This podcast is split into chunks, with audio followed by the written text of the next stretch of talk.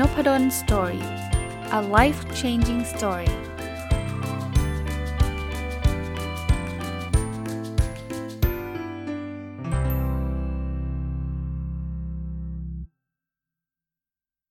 สวัสดีครับ ยินดีต้อนรับเข้าสู่นพดล Story พอดแคสต์นะครับ วันนี้เอาหนังสือที่ชื่อว่าเป็นมนุษย์ happy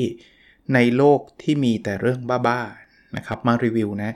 ชื่อภาษาอังกฤษนะครับเป็นหนังสือแปลนะครับ ชื่อภาษาอังกฤษคือ A Toolkit for Modern Life นะครับ คนเขียนคือคุณเอมมาเฮปเปิลนะครับ แล้วก็คนแปลคือคุณสุวิชาจันทร์นะ ก็น่าจะได้รับจากสำนักพิมพ์นะครับ ขอเปิดนิดนึงอมริน How to ส่งมาให้สักระยะแล้วล่ะนะครับ แล้วก็เพิ่งอ่านจบเพิ่งอ่านจบ คิดว่ามีเรื่องราวดีๆ ที่อยากจะนำมาแชร์นะครับอะ หนังสือก็พูดถึงเรื่องของสุขภาพจิตนะครับหรือหรือวิธีการที่จะทำให้เรามีสุขภาพจิตดีขึ้น ผมก็คัดเลือกไอเดียดี ๆ มานะครับเเปิดเรื่องมานะเขาบอกว่าคำว่าสุขภาพจิตที่ดีเนี่ยหรือหรือจิตใจมีสุขภาพดีเนี่ยหมายถึงอะไรเขาบอกว่าคนที่มีสุขภาพจิตดี ไม่ได้แปลว่าต้องมีความสุขตลอดเวลานะซึ่งมันตรงกันข้ามกับความเชื่อคนส่วนใหญ่เพราะคนส่วนใหญ่บอกโอ้คนนี้สุขภาพจิตดีแปลว่าต้องแฮปปี้ตลอดเวลานะครับหรือไม่ได้ รู้สึกถึงความโศกเศร้า หรืออารมณ์อารมณ์ลบด้านอื่นๆเลยแบบสุขภาพจิตดีไม่ได้แปลว่าไม่เศร้านะนะครับเขาบอกว่าทุกอารมณ์เนี่ยมีความจำเป็นสำหรับชีวิตนะครับสำหรับคนเขียนเนี่ยเขาบอกว่าจิตใจที่มีสุขภาพดีเนี่ยจะช่วยคุณดูแลและปฏิบัติต่อตัวเองด้วยความเคารพเมตตาและเห็นอกเห็นใจนะจะเปิดโอกาสให้เข้าใจอารมณ์ตัวเอง แล้วตอบสนองในแง่ที่จะช่วยเหลือเกื้อกูลนะครับทำให้เราเนี่ยบริหารแรงกดดันในชีวิต ให้ได้เกิดประโยชน์สูงสุด แปลว่าคนสุขภาพจิตดีเนี่ย เเศร้าได้ แต่ว่าจะรู้ตัวว่าออตอนนี้เศร้าแล้วนะ แล้ววิธีการจัดการความเศร้าเนี่ยเป็นยังไงนะครับ เพราะฉะนั้นความหมายของสุขภาพจิตดีของคนเขียนเนี่ยเป็นแบบนี้คราวนี้เขาก็บอกว่าก็เขาก็ไม่ได้อยากยึดความหมายนั้นเป็นของเขาคนเดียวนะ แต่ละคนอาจจะมีความหมายของสุขภาพจิตดีที่แตกต่างกันนะครับ แต่ขอให้ตัวเองรู้แล้วกันนะว่าตอนนี้เราสุขภาพจิตดีหรือไม่ดีนะครับ เสร็จแล้วไม่ดีเนี่ยเราจะบริหารจัดการสุขภาพจิตเราได้ยังไงนะครับ ก็ในนี้มันชื่อภาษาอังกฤษคือ to kit ใช่ไหมมันก็จะมีเรื่องราวที่เขาแนะนำนะครับ เรื่องแรกที่เขาแนะนำก็คือการนอนหลับ เรื่องนี้เนี่ยพูดแล้วก็พูดอีกนะครับ คือมันเป็นเรื่องที่ดูพื้นฐานนะ บทนี้ก็เป็นบทที่เขาบอกว่ามันเป็นบทพื้นฐานนะนะ แต่ความเป็นพื้นฐานเนี่ยแหละครับ มันสำคัญมากๆนะครับ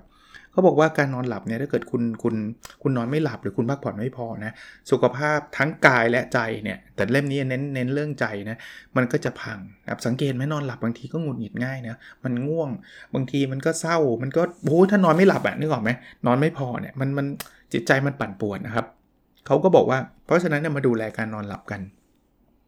อุปสรรคบางคนนอนไม่หลับเนี่ยอาจจะเป็นเพราะว่ากังวลเกินไปนะครับ หรือมีปัญหา คือพอมีปัญหาแล้วมันคิดไม่เลิกนะครับ คิดไม่เลิก หรือบางทีพยายามนอนมากเกินไปกลัวนอนไม่หลับก็นอนไม่หลับนะอะหรือบางทีมันไม่มีเวลานอนหลับอะนอนหลับไม่พองานเยอะนะครับ ซึ่งเขาไม่ได้บอกแค่ปัญหานะเขาก็เป็นทูทูคิดก็คือเขามีเครื่องมือให้เช่นนะ ถ้ากังวลเนี่ยใครเป็นคนที่กังวลนะเขาบอกเขียนความกังวลก่อนนอนเลย มันเหมือนจะเอาออกไปจากสมองนะครับหายใจช้าๆ แล้วก็บางที อาจจะฟังพอดแคสต์ที่ผ่อนคลายก็ได้ ถ้านกถ้าฟังนบดอนสตอรี่แล้วผ่อนคลายเลยเวลานอนนะครับ ฟังได้นะครับ หรือหันเหความสนใจด้วยหนังสือเสียง อันนี้ก็ช่วยได้ ถ้าใครนอนไม่หลับเพราะว่ามันมีปัญหาสมองมันมันแบบว่าบุ้นไปหมดเลยนะครับ เขาบอกว่าหลีกเลี่ยงกิจกรรมที่เพิ่มพลังแบบไอ้ดูหนังแบบแอคทีฟอะไรอย่าอย่าอย่าอย่าไปดูใกล้ๆนะครับพิธีกรรมก่อนเข้านอนเนี่ยให้มันแบบ ทำเหมือนกันทุกคืน เช่นอาบน้ำอุ่น เครื่องดื่มร้อนๆอ่านหนังสือ อันนี้ผมผมโน้ตให้นะ ตัวผมอะผมก็ทำนะ เพราะว่าอ่านหนังสือที่ไรยังง่วงทุกทีเลย เดี๋ยวผมจะอ่านก่อนนอนนะครับ รีไฟก่อนนอนนะครับ หรืออย่าไปเปิดไฟสว่างจ้านะ อย่ากินตอนดึก อันนี้ชัดเจน กาแฟนี่ไม่ต้องเลยนะ แค่อาหารธรรมดาก็ไม่ควรกินล้วแล้วก็ระหว่างวันก็อย่านอนเยอะมากนะบางทีบางกลางบางวันนอนมาทั้งวัน แล้วก็บอกว่ากลางคืนนอนไม่หลับก็ชัวร์เลยครับก็พี่เล่นนอนตอนกลางวันตลอดเลยนะ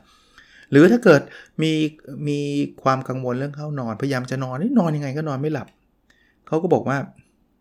เราทำได้คิดคิดไว้ว่าเราทำได้นะครับ แล้วก็ลองผ่อนคลาย เช่น อย่างที่บอกนะคือคือไปทำอย่างอื่นอ่านหนังสือหนังสือเอออย่าพยายามหลับครับ ยิ่งพยายามยิ่งไม่หลับนะครับ ถ้าไม่หลับจริงๆทำไงครับ ลุกจากเตียงไปทำสิ่งที่ผ่อนคลาย ผมเคยบางครั้งไม่บ่อย นอนพลิกไปพลิกมาไม่หลับไม่หลับ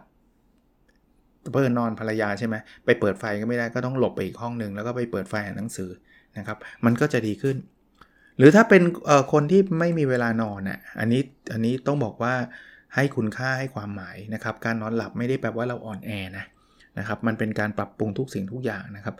คือคือเรื่องนอนต้องเรื่องเรื่องสำคัญอันดับแรก เพราะฉะนั้นเนี่ยงานไม่เสร็จทีหลังเขาพูดเขาพูดแบบนี้เลยนะว่าอันนี้ต้องต้องทำก่อน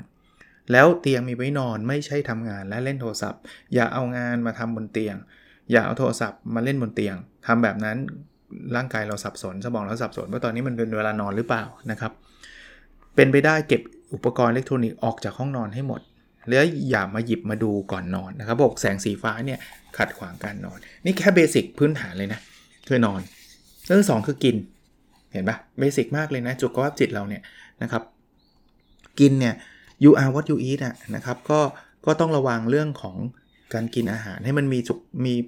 ดื่มน้ำให้พอนะครับ กินอาหารให้มันเฮลตี้นะ พูดแบบเร็วๆ สั้นๆเป็นแบบนั้นแล้วกัน อันที่ 3 การผ่อนคลายนะครับ ประจำวันในในแต่ละวันมีกิจกรรมอะไรบ้างเขียนเลยฮะ ที่เราทำแล้วมีความสุข เล็ก ๆ น้อยๆก็ได้ กิจกรรมผมนะ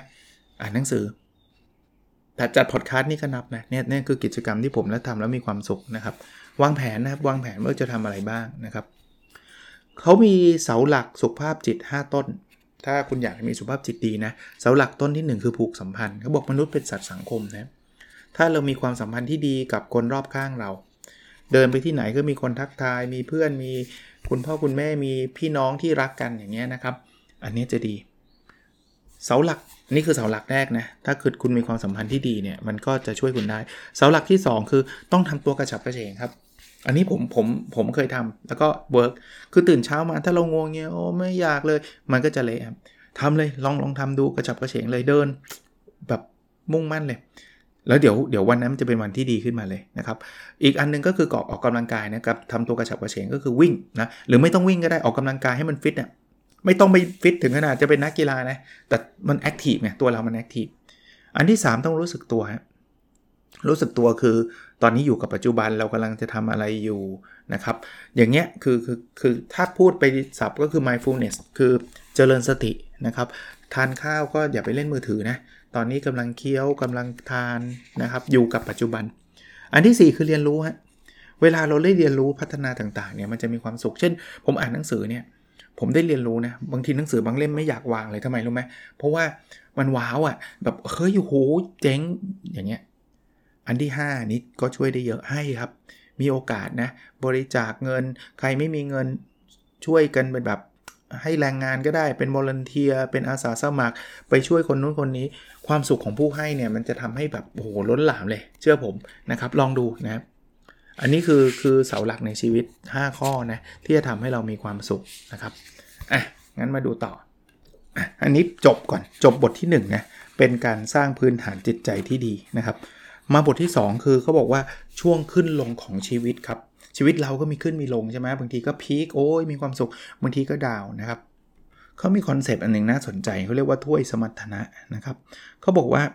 มันเหมือนกับถ้วยนี้มันจะรองรับอารมณ์เราอะนะครับเขาบอกว่าเรามีสมรรถนะทางอารมณ์จำกัดนะครับ ทุกสิ่งที่ทำจะเติมลงไปในถ้วยเนาะเรื่องเล็กๆที่ปกติจัดการง่ายเนี่ยก็อาจใส่ไปในถ้วยที่มีความจุเพียงเล็กน้อยจนเต็มนะครับเขาบอกว่า มันขึ้นว่าเราเอาอะไรใส่เข้ามาในถ้วยนะครับ โดยปกติเนี่ยความเครียดหรืออารมณ์เชิงลบเนี่ยมันเข้ามาในถ้วยสมรรถนะ คือคล้าย ๆ ความสมองเราอะพูดได้ง่ายนะ มันเข้ามาแล้วมันมันมันมีพื้นที่มาก มันกินความจุมากนะครับ เราต้องใช้พลังมากเลยในการคิดถึงเรื่องนั้น เพราะฉะนั้นเนี่ยมันก็จะเต็มถ้วยได้เร็ว คือพอมันเต็มถ้วยนะ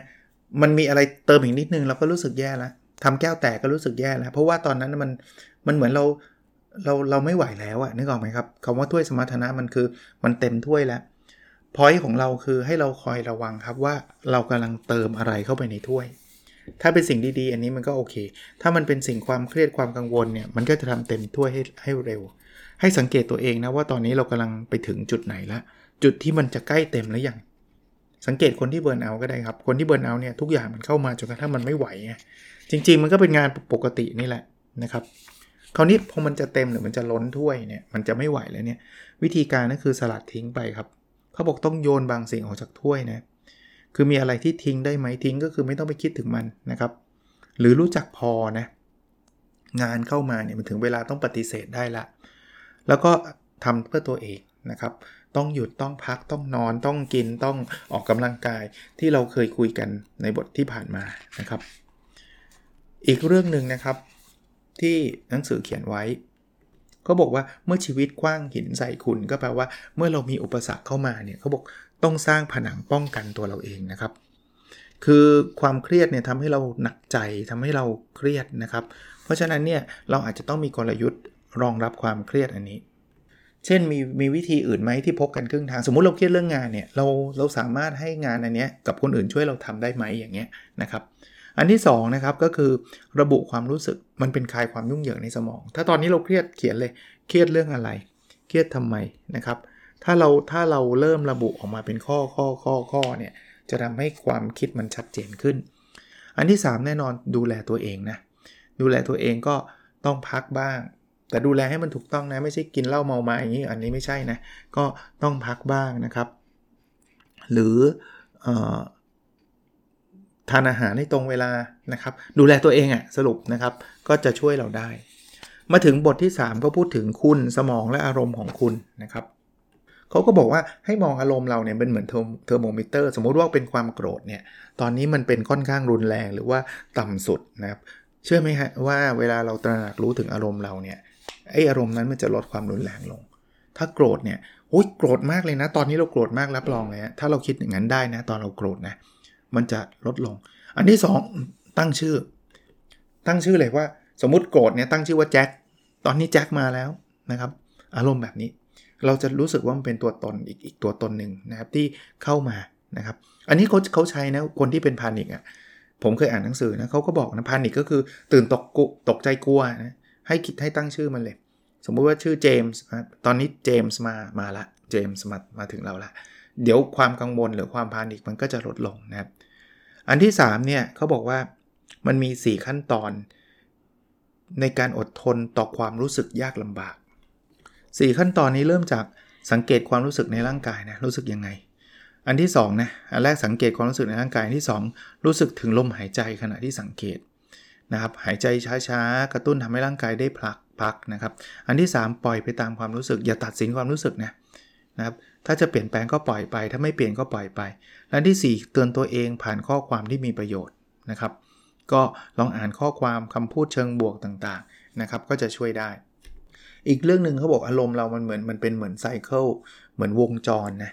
วงจรแรกก็คือเราต้องระบุสิ่งกระตุ้นก่อน ระบุอารมณ์ว่าอะไรเป็นตัวกระตุ้นนะตอนนี้เรารู้สึกยังไงนะครับ อันนั้นคือคืออันแรกนะครับ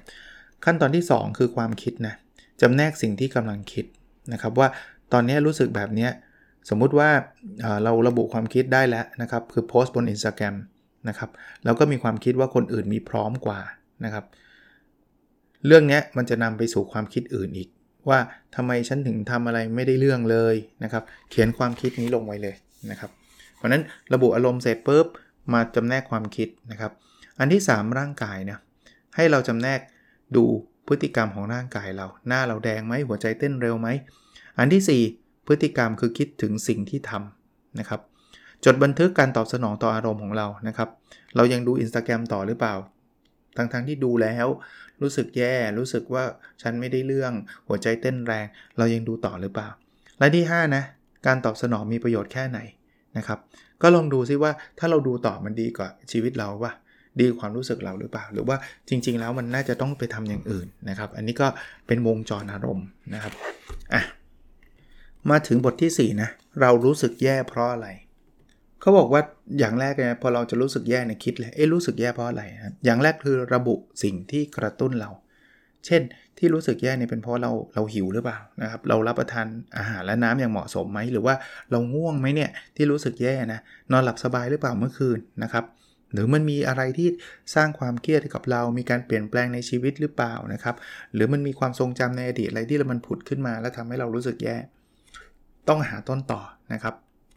พอหาต้นต่อเสร็จอันที่ 2 คือเราเปลี่ยนสิ่งกระตุ้นนั้นได้ไหม คือบางบางอย่างเปลี่ยนได้ เช่น เรารู้สึกแย่เพราะว่าเมื่อคืนนอนดึก อ่า วันนี้ก็อย่าให้นอนให้ดึกนะ นอนให้เต็มที่ เราหิวเราเลยรู้สึกโกรธ อะ ก็ไปหาอะไรทาน อันนี้คือคือแก้ได้ แต่บางอย่างบางอย่างแก้ยากนะ นะครับ มันอาจจะเป็นเหตุการณ์บางอย่างที่มันเกิดขึ้นในอดีต แล้วมันก็ย้อนกลับไปแก้ไม่ได้ ก็ตระหนักรู้นะครับ อันที่3เขาบอกว่าการแก้ปัญหาสิ่งกระตุ้นที่จำเป็นต้องเปลี่ยนแปลงนะครับ คือบางอย่างนี่ที่เมื่อกี้คุยกันมันมันเป็นสิ่งที่แก้ได้ก็คือ เอาง่วงนอนก็เลยหงุดหงิด ก็วันหลังก็ หรือหาวันนี้เลยก็ได้หาเวลาไปงีบซะหน่อย หรือว่าไม่มีก็วันหลังก็นอนเร็วขึ้นนะครับ หิวก็ไปกินซะนะครับ อันนี้ก็จะ take action ได้เลยนะครับ ส่วนเรื่องไปคิดถึงอดีตเนี่ยถ้ามันสามารถหยุดได้ หรือว่าหาอะไรทำที่ทำให้เราไม่ต้องคิดได้มันก็จะช่วยได้ มันหยุดสิ่งกระตุ้นตรงนั้นเนี่ยความรู้สึกแย่มันก็จะลดลง อีกอันนึงที่มันมักจะส่งผลต่อสุขภาพจิตคือติดโซเชียลมีเดีย คือติดแล้วบางทีมันบางคนติดเยอะมาก แล้วก็ไปเปรียบเทียบคนอื่น แล้วก็รู้สึกเศร้ารู้สึกอะไรเงี้ยนะเขาบอกว่าให้ถามตัวเองว่าใครเป็นคนคุมนะครับ คุณหรือโทรศัพท์นะถ้าเราไปไปไหลไปไปอยู่กับโอ้ยโทรศัพท์มันมันคอนโทรลเราอะเราเลิกไม่ได้เลยอันนี้ไม่ไหว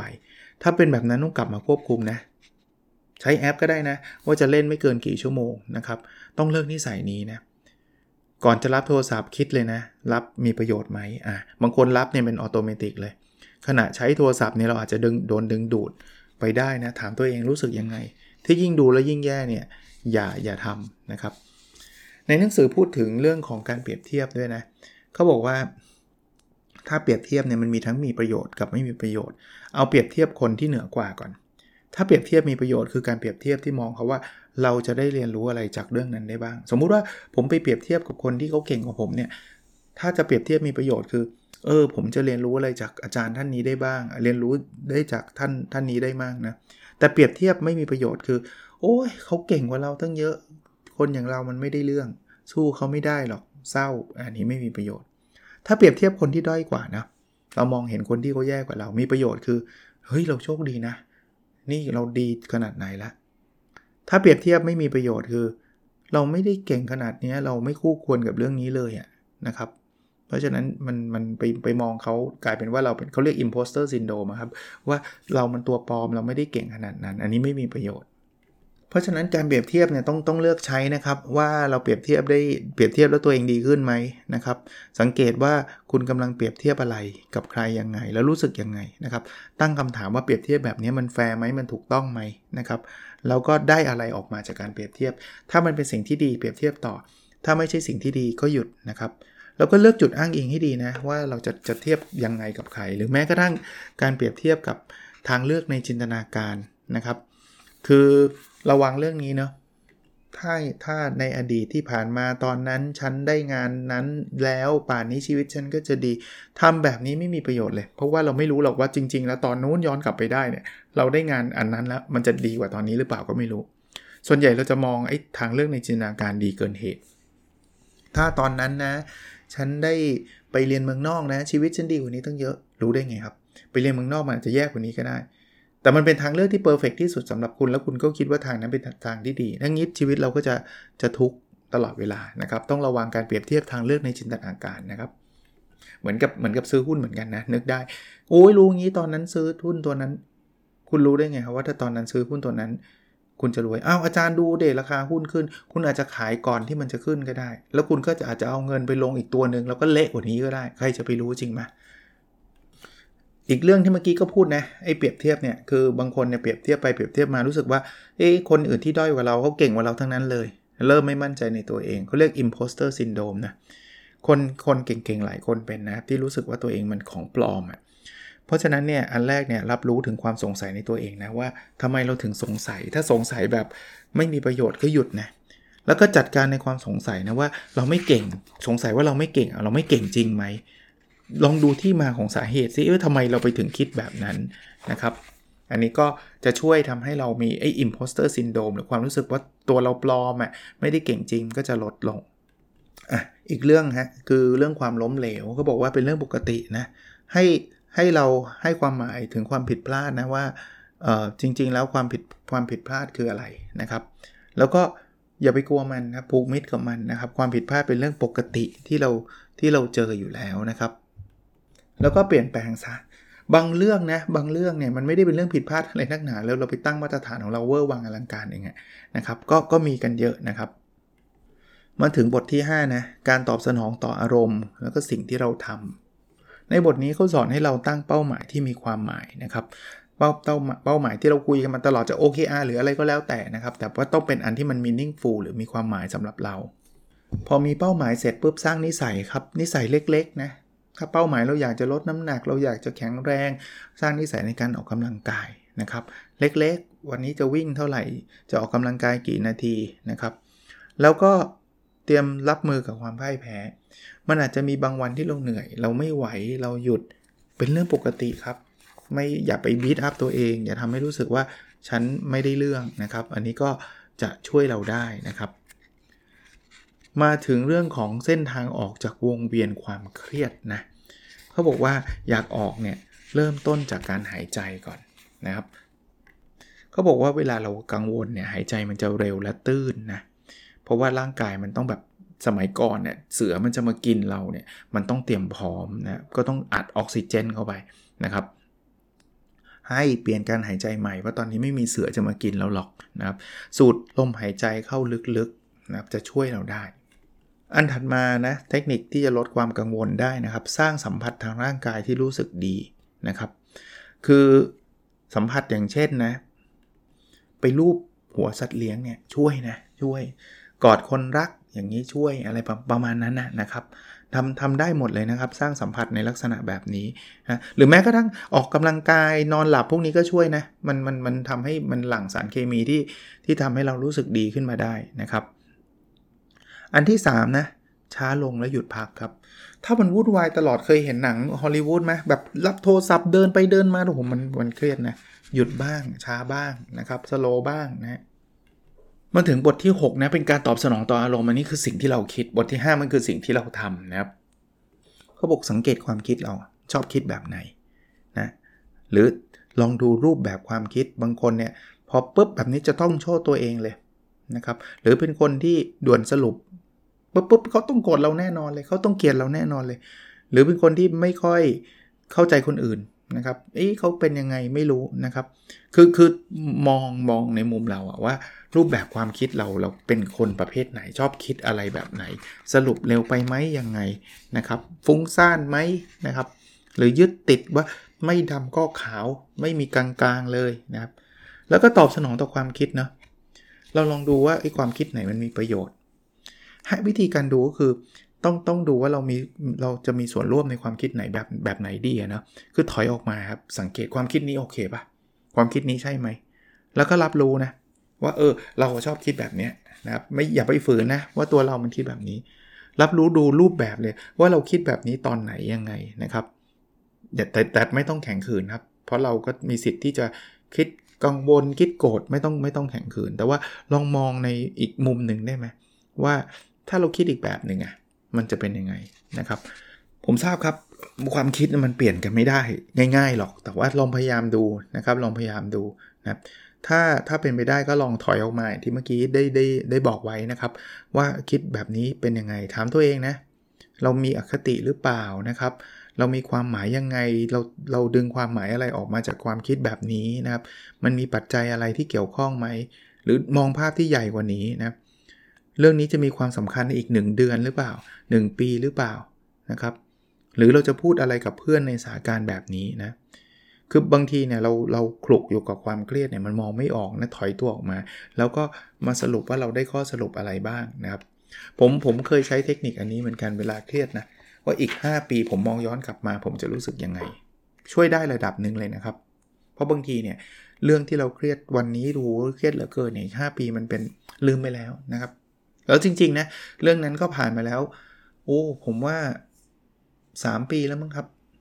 ตอนนี้ก็รู้สึกเบาบางไปเยอะเลย แล้วก็ไม่ได้รู้สึกอะไรมากมายละเดี๋ยวต่อไปก็ลืมใช่ไหม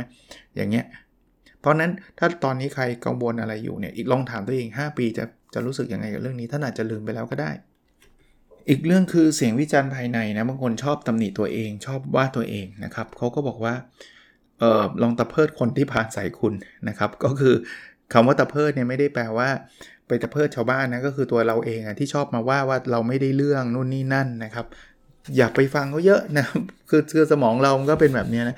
ให้เป็นกลางนะเราก็ไม่ได้แย่ขนาดนั้นจริงไหมนะครับ แล้วก็พัฒนาเสียงที่เห็นอกเห็นใจ ใครชอบว่าตัวเองก็ชมตัวเองบ่อยๆ มา balance นะครับมา balance กับอีกความคิดหนึ่งที่ชอบชอบบีบคั้นตัวเองว่าฉันควรทำอย่างนั้นควรทำกันอย่างนี้คำว่าควรเนี่ยเป็นคำที่บีบคั้น บีบคั้นกว่านี้คือต้อง แต่ว่าจริง ๆ มันคือควรเฮ้ยฉันควรจะต้องควร พอควรมากๆมันมันมันเครียดไงเขาบอกสังเกตคำว่าควรเราหน่อยว่าเราใช้บ่อยเกินไปไหมนะครับ แล้วบางทีมันมัน มันไปยึดติดหรือเปล่า มันไปทุบตีตัวเองหรือเปล่านะครับ คือคือคือมองดูดีๆนะครับว่าบางบางควรเนี่ยคำว่าควรบางอย่างมันก็ควรเก็บไว้ครับ มันดีนะครับ แต่ว่าบางอย่างเนี่ยมันก็ควรจะวางอะควรจะเลิกนะครับ มันไม่ใช่ว่าต้องควรทั้งหมดนะครับ ต้องทำทั้งหมดนะต้องลองต้องลองดูนะครับเขาบอกว่าลองเปลี่ยนคำว่าควรนะฉันควรทำเป็นฉันสามารถ ลี่ยนเปลี่ยนจากควรชูดเป็นคูดนะครับ เปลี่ยนจากควรเป็นเป็นฉันสามารถทำอันนี้นะครับ ก็จะลดความเครียดลง จะทำหรือไม่ทำแล้วแต่แต่สามารถทำได้ หรืออีกเรื่องนะ ใครที่อยากทำอะไรแต่มันก็จะมีเสียงเตือนในใจว่า อุ้ยฉันแย่แน่ ฉันพังแน่ทำไม่ได้แน่อะไรเงี้ย วิธีแก้ไงครับ เขาก็บอกว่ามันก็เป็นธรรมชาติแหละมนุษย์ต้องแบบเนี้ยวางลงนะวางความคิดนั้นลงบ้างนะ ถามว่ามันมีโอกาสจะแย่มากน้อยแค่ไหนที่เราคิด ขอบคุณนะนะครับที่เราคิดแบบนั้นแต่ว่าให้สนใจกับอยู่กับปัจจุบันให้มากนะครับ ใครที่กังวลเยอะแสดงว่าไปอยู่กับอนาคตเยอะ แล้วก็ความไม่แน่นอนคือความแน่นอนคือมันเกิดขึ้นอยู่แล้วนะครับ อดทนกับสิ่งนั้นนะครับ ก็รวมๆนะตัดสมชื่อนะว่ามันเป็นทูคิดจริง ๆ มันมีเทคนิคอยู่ค่อนข้างเยอะ ผมรีวิวมาเนี่ยอาจจะไม่ได้ลงรายละเอียดในทุกเรื่องทุกข้อนะครับ ก็เป็นหนังสือที่น่าสนใจแล้วก็น่าจะมีประโยชน์นะครับ ชื่อหนังสือทีนะครับ เป็นมนุษย์แฮปปี้ในโลกที่มีแต่เรื่องบ้าๆ A Toolkit for Modern Life นะครับ ของคุณเอมมาเฮเบิลแล้วก็เขียนนะครับ คุณแปลคนแปลคือคุณสุวิชาจันจันทรนะหรืออ่านจันทระไม่ทราบนะครับ แต่ว่าก็แปลได้ดีนะครับ โอเคครับ ขอบคุณสำนักสำนักพิมพ์มอมรินฮาวทูด้วยนะครับ ที่ส่งเล่มนี้มาให้นะครับ จริงๆ ส่งมาหลายเล่มอะบางเล่มก็ไม่ได้รีวิวนะครับ เล่มที่อ่านแล้วชอบก็เอามารีวิว บางเล่มก็อาจจะไม่ใช่ทาง แต่บอกสำนักพิมพ์ไว้ทุกที่ฮะว่าส่งมาผมไม่ได้รีวิวทุกเล่มนะครับ บางท่านก็ส่งมาเล่มเดียวผมก็อาจจะไม่ได้รีวิวให้ท่านนะถ้ามันไม่ได้ตรงแต่ว่า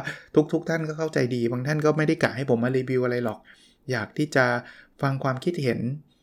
เขาเรียกว่าไม่ใช่ฟังความคิดเห็นหรอกอยากให้ผมอ่านเท่านั้นเองครับ ถ้าถ้าผมชอบผมก็อ่านครับ ผมก็ขอบคุณทุกท่านนะหนังสือที่ท่านส่งมาเนี่ยเป็นประโยชน์ ถ้าไม่ชอบผมก็ส่งต่อ ก็ไปทำบุญบ้างอะไรบ้างนะครับ ก็จะต้องมีคนอ่านแหละ หนังสือท่านก็จะจะจะไปถึงมือคนอ่านแหละนะครับ โอเคครับ แล้วเราพบกันในสดถัดไปนะครับ สวัสดีครับ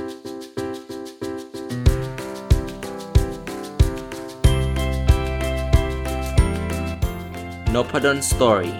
a life changing story